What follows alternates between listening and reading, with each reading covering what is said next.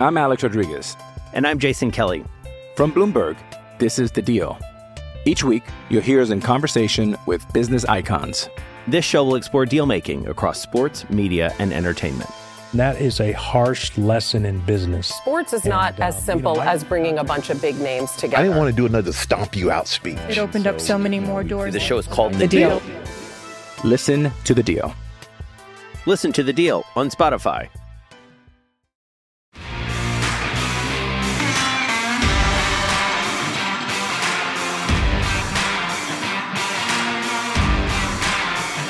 You are listening to Claret and Blue, an Aston Villa podcast brought to you by Birmingham Live.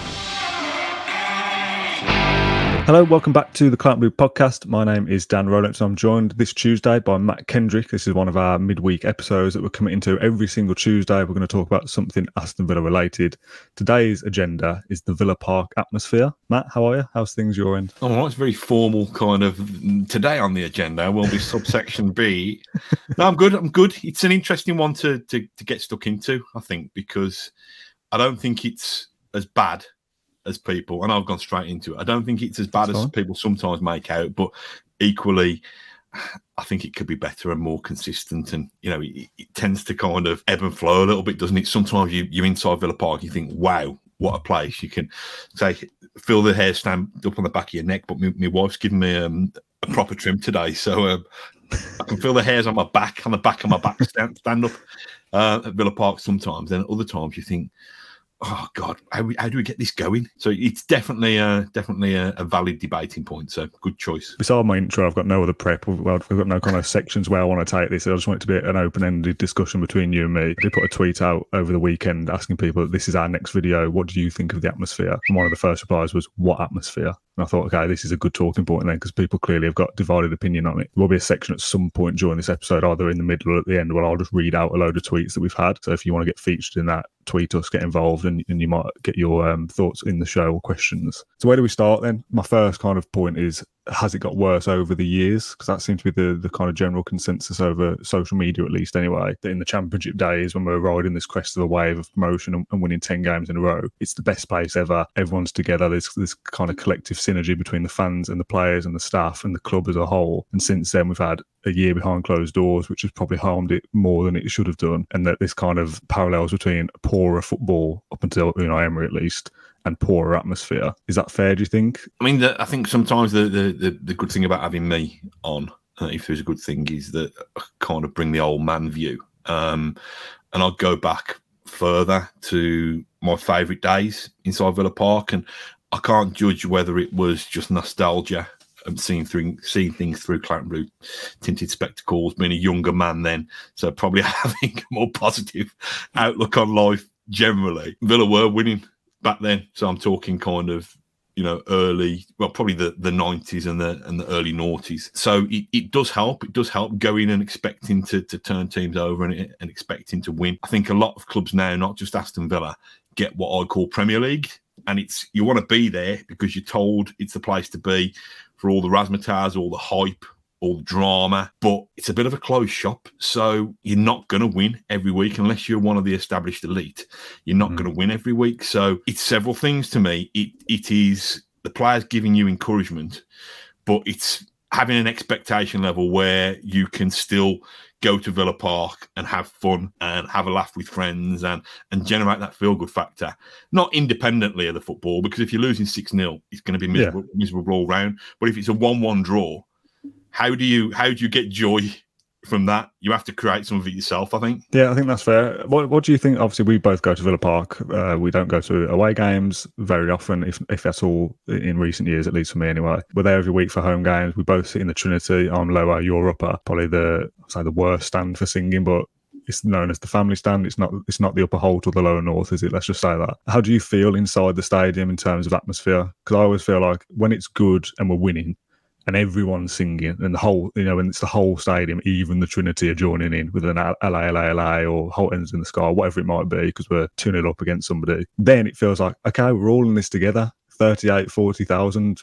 people are all singing at the same time. This is great. This feels good. Look at it. Look like look around how how nice this is. People who are watching this from different parts of the stadiums will probably feel differently about the discussion as well. But where I am specifically near the dugout and the lower, you kind of like hear a bit up in the Holte End in the top. Then you hear a little bit down in the lo- lower north, and they're kind of out of sync sometimes. How do we get involved in either of those? It feels difficult because if I suddenly stand up and start singing, which I've probably never done because it doesn't feel right to do it. No one around you joins in. No one around is doing that. And there's been times where I've been to games and there's been a couple of people, like maybe a couple of young lads come with, uh, you know, as mates, and they'll start singing. And there's people around you looking at them going, oh, look at them. Like as if they're in the wrong kind of thing. So that's a difficult thing to overcome in, in the first instance. How do we all get on the same hymn, hymn sheet and, and, and start being a collective unit? That's difficult to orchestrate amongst 40,000 people, I think. It's an interesting point about different parts of the ground being out of sync because you almost need the Trinity and the Witton to kind of bring the orchestra back on track, don't you? Really, when when the Trinity does join in, one version wins over. Even the ones who do want to chant. So you know, you talk about the the back of the Holte End. Even they aren't doing. I'm not blaming them even they aren't doing it consistently through a game. So yeah, this isn't. Yeah, just to interrupt. Sorry, this isn't the blame game. This isn't you and me sat in our, you know, up in the Trinity going, "Oh, the atmosphere is terrible," but but boohoo, everyone's not not chipping in. It's not that at all. But yeah, I understand your point. Like even the upper Holte, those section of fans, are they in the right place? Should they not be front and centre in the lower Holte? The point I was making was if they they're turning up with a real kind of willingness to crank up the atmosphere and to start chants, and there's still long periods in games when they're not doing it. You know, what chance are the rest of what what chance are the re- resistors, the ones who kind of glared at those young lads who turn up in the Trinity and dared to chant? What chance are the rest of us got got of joining in. In terms mm. of your question about are they in the wrong place, I don't know really. I mean, I'm a big advocate of um of safe standing, and mm. you know, you see little pockets of it. You see it's you know generally regarded as a success in Europe. You know, there's been some trials in this country where it's still trying to kind of decide whether it should become a regular thing, even at the grounds where it's been trialled, let alone across the piece. But I actually do think it sounds horrible that it's almost kind of, and I'm not one for artificially creating atmospheres in terms of, you know, flags on chairs and and and that kind of thing. But I do think a singing section uh, mm. And the best way of doing that would be, in my mind, would be a safe standing section, wherever you place it in in the stadium. You know, we're saying about getting enough people to go with the chant and run with it. I think if people had signed up and bought their season tickets, knowing that that's where they were, mm. they're hmm. going to be surrounded by like-minded people, and that in itself will carry quite a quite a noise. Yeah. And then we've got one part of the ground that can lead the choir, and we can all join in with that version rather than a version you know, unless you have standing sections peppered all over the place, you probably still got the danger of uh, your harmonies going going astray. What's your what's your view on on, on safe standing? Yeah, it's absolutely something that, that should be brought in. I, I, was trying to think then when as you were saying like what the figures would be and the perspective of what what would look good and how many is right. I don't know, but like the lower Holte, the Holte end is what like thirteen thousand or something, fifteen thousand, I think. If it was like a, a lower section behind the goal or next to the goal of two or three thousand safe standing. Is that does that sound like way too many or not enough? I can't can't, can't gauge it. But if there's a dedicated section there and something similar in the north stand as well, the new north stand, I guess that would make sense to have two sides of the stadium where they've got the flags and the banners, and you know, like you said, if you've signed up to a seat there, kind of what you're getting yourself in for. If you're somebody that wants to sing and dance around and bring a drum or a flag or whatever it is, sitting in the lower Trinity behind the dugout probably isn't the place for it because it just it's just not like the same kind of vibe. It should be, and I would love the whole stadium to be like that. I don't want it to just be oh, there's the singing section, the rest of us sort of stay quiet. But that should hopefully be a kind of a kickstarter for the rest of the stadium going forward. You know, I wouldn't mind it, but I'm not sure I'd have the energy or the stamina to do it kind of every week. But my son would love to be in there, and this is this is really bad, but um, he enjoys the atmosphere more going to watch Halesowen in town hmm. and mm. standing in the shed end. All the people who want to be rowdy and bang on the hoardings and get the chance going are all there, but it carries mm. around carries around the ground. And if you've got three thousand all in the same place, keeping the chance simple I think because you know the more lines there are in your chance, the, the harder it is for the rest of the, you know unless you're handing out song sheets. no, and I am not. I'm definitely not advocating that. Keep your chance simple. Bring back some of the the kind of classics. Um, I was going to mention about the chance because there's one tweet that I've got, and I will do the kind of social you know, dictionary corner from countdown section in, in a second. But there was one about uh, from Warren. He said the atmosphere is terrible. We're going like it's the best atmosphere in the league. Who are we kidding? A couple of renditions of Holte Enders in the Sky, LA, LA, LA, and that's it. Can hear a pin drop sometimes. This is also a fine balancing act, isn't it? Having more than a couple of songs, but also introducing all these complicated songs that are too long, the tunes that people don't know, and then having these 15 songs where a couple of hundred people know, but the rest of the stadium don't. And these are the things that pick up on social media and away days and things like that. And the atmosphere at away days is better. There's more very varied songs there. How do you even get the atmosphere at the away games into Villa Park? there used to be things like like the left side would chant against the right mm. side. So you'd you know you'd can you wear you know can you wear the North Stand sing? And do you know what I mean? Almost kind of bantering yourself Yeah. a little bit more. So I think I think that would be good. But like even simple things like you know I won't sing it, but there was like I think it was the we are I will sing it. We are the famous, the famous Sultan.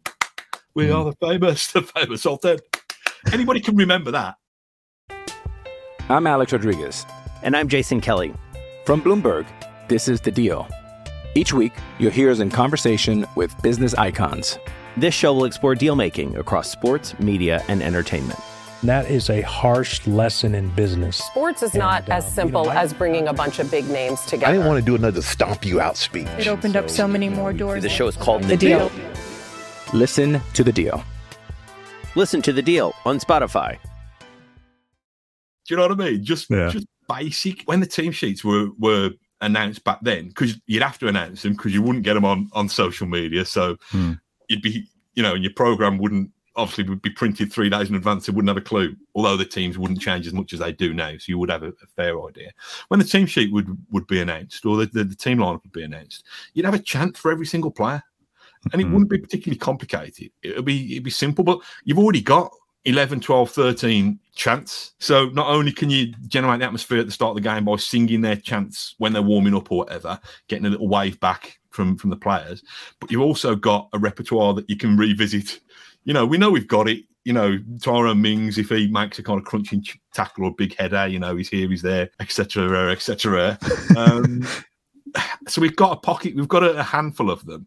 But to me, having that variety of chants and having people stationed together who want to belt out those chants is a start because it almost, you know, why can't the whole and sing, you know, we can't hear the Trinity sing or whatever and kind of shame shame us us boring kind of soccer fans into life to get get on get on our feet and, and that kind of thing. the kind of variation in the complex complexity of the songs is interesting because people I've seen in the in the tweet section people moaning about things like do do do do Ollie Watkins like it's so boring but it's simple and it's easy to remember.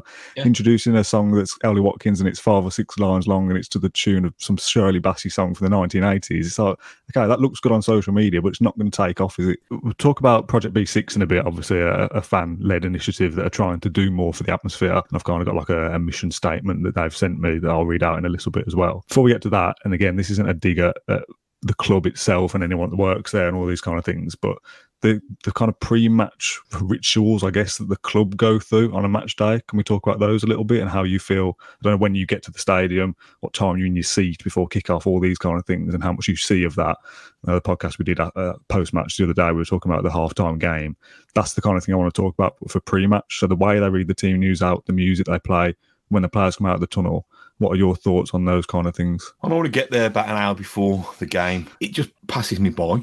To be honest, I'm just normally chatting to the people I'm with, or I'm chatting to my, my next door neighbours um, at the at the stadium. So I don't really notice it. Which I don't know. That's is the that problem, me? isn't it? That's probably yeah, the problem, isn't it? mean. Just kind of wallpaper. Thing is, how does a club and how does a fan base? And I don't. I mean this with with the greatest respect because I could pick any clubs, but the last game, Crystal Palace at home, we're mid table, they're Mm. mid table. You can't really present that as a kind of gladiatorial battle to come.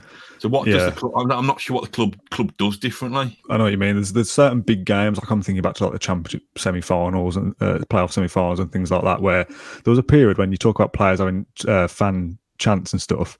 The ones that were based off kind of real life songs. There was a period where the Villa would play the song before kickoff. It's like the Conor Hourihane song, duh, duh, duh, Conor Hourihane, that song, whatever the real life version is, they play that in like the pre-match album. So like there'd be every so often if it was a big game and there was atmosphere and the people were in their seats kind of 20 minutes before kickoff and not five minutes before, when that song was played, it would start the Hourihane chant before kickoff don't know whether you remember that thing specifically, but those moments where it's a big game and you can't think, oh my God, it feels good in here and there's still 15 minutes to go.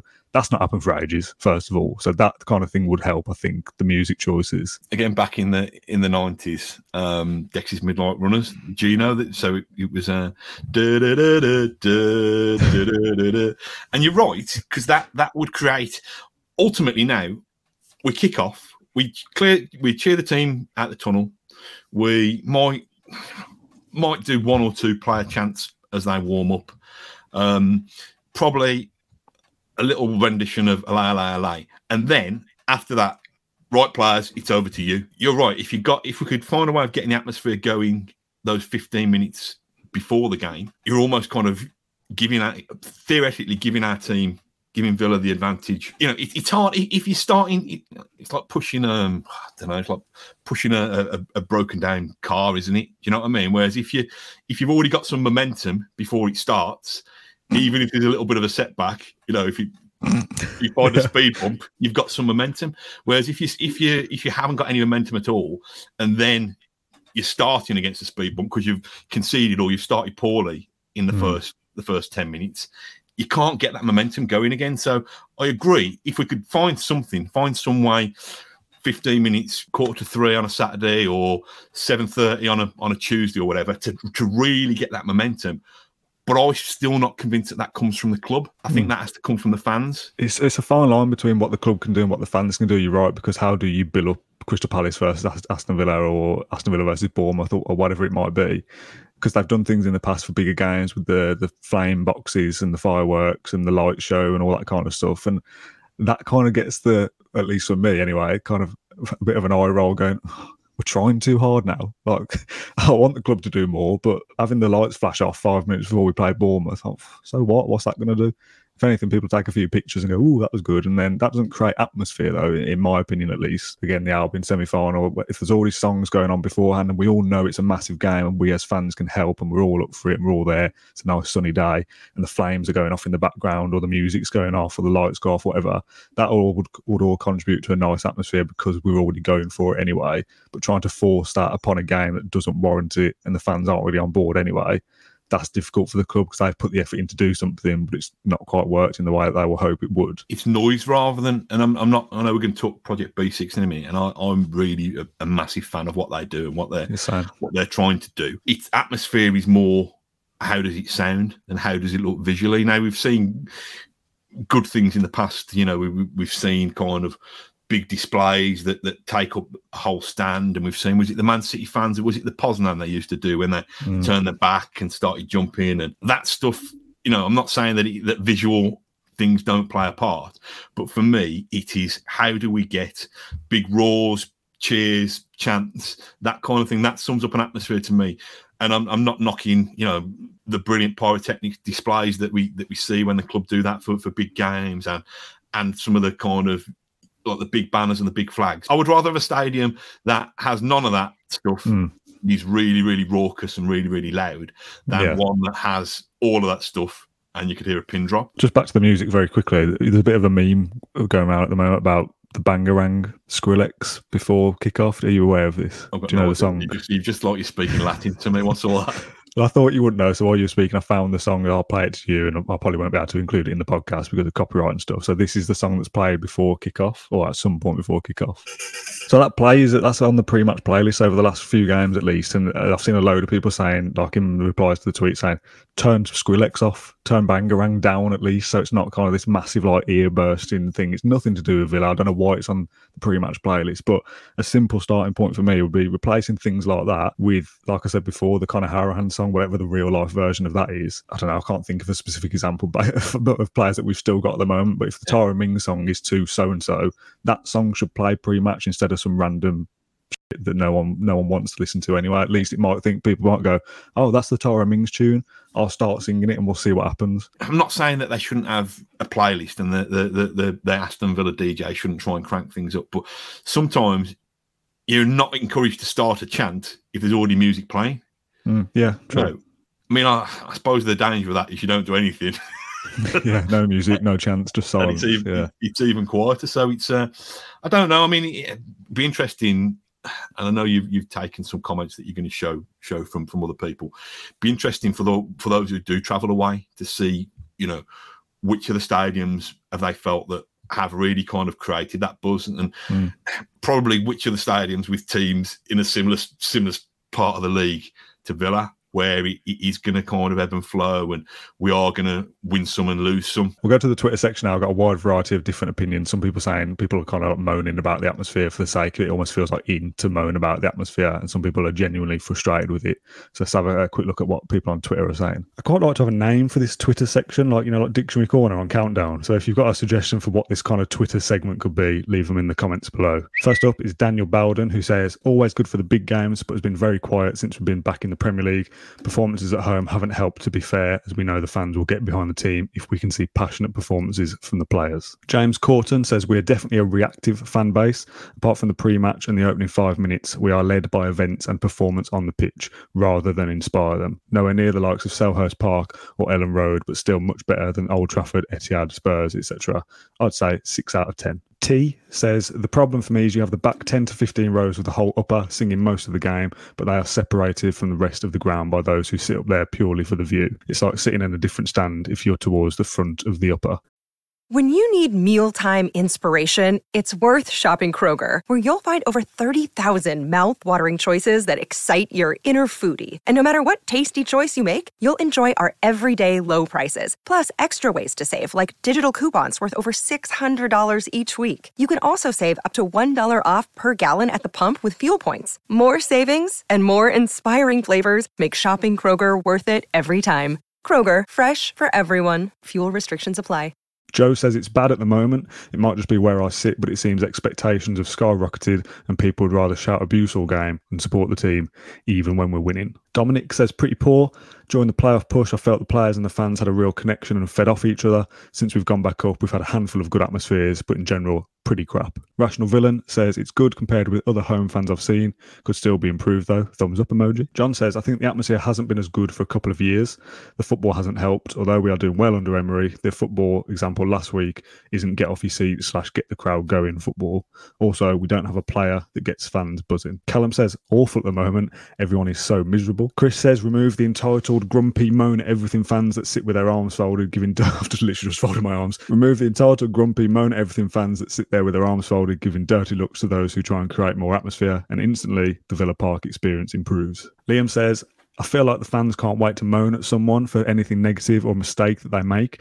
No matter how much better we get, they always want more. I want us to win just as much as the next bloke, but I certainly won't boo when we don't. Ross says we're not in relegation danger or challenging, so we moan. That's what we do. Stefan says it's absolutely shocking. The fans don't back the players, one or two songs at best. Footy Mad Villain says, not as noisy as the past. I think we put so much pressure on the team at home and that affects it. Donald says, nowhere near as bad as has been made out, but can be better for sure. I think there are a fair few stuck in the 80s, get it forward merchants about, but generally it's supportive. Dobby Williams says, poor, very much a sing when you're winning fan base, desperate for a scapegoat at all times. Club doesn't help at all. And Reese says, not as bad as people make out. It seems very in to say it's crap. It can't be beaten when it's rocking or on big nights, in my opinion. The one thing I wanted to ask you about is almost about like the fan pressure and the expectancy of people at Villa Park almost going there thinking we're Villa, we're Aston Villa, we should beat X opponent, entertain me, that kind of atmosphere. There was a story that I read this morning from Daniel Storey on the the Independent, I think it was, or Indy 100 or, or whatever it was. I should know really. I will find out and I'll put a link below of where it was. But there was a, a paragraph in there that I wanted to read to you. It begins with Emiliano Martinez, by which we mean Martinez has the ball at his feet for an extraordinarily high percentage of a football match by a goalkeeper's usual standards.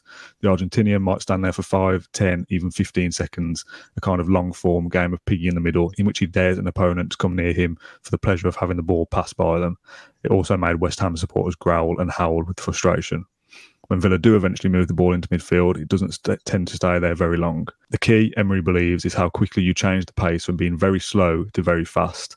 Emi Buendia, Ollie Watkins, and Leon Bailey are tasked with springing attacks. Watkins and Buendia, in particular, appear to delight in this tactic. And I think that's interesting that Emery's style of play is now a factor in the atmosphere. Moaning about passing around the back, moaning when a ball goes backwards, moaning when Emi Martinez holds onto the ball for 10 seconds instead of booting it long for Ollie Watkins to not win the header and it go back to the opposition. That's a style of play now that we are going to hold on to it around the back and wait for the moment, wait for the moment to pounce that's yeah, difficult. we celebrate it, though, I think, and you know, then that's... no, but we need patience as well. We need, we Oh, need yeah, to understand yeah. that they're not time wasting. They're not messing around. It's not timing going. Oh, I don't know what to do here. They're waiting for the ideal moment. The irony is that they all know exactly what they're doing, and we need to get on board with that as fans. That yeah, you can't, patient. you can't beat your press until people have pressed you and and, and, and left the gap for you to, to play the ball. The piece that you that you referenced there, he's saying that the West Ham fans were were growling.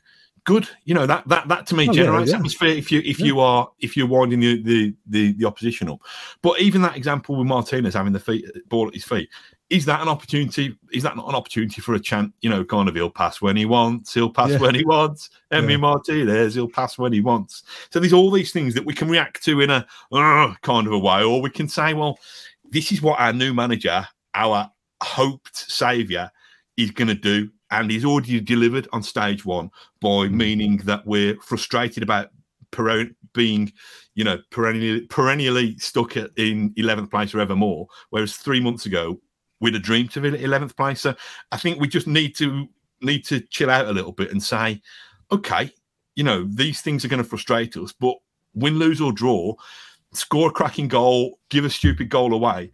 We're going to be there. We're going to be there for it, and we're going to create our own fun and our own entertainment. And we're going to tell this set of players and this manager that we're there for them. And that's Mm. that's a massive leap of faith, Dan, because we've invested hope and expectation in previous managers, previous regimes, and not got anywhere.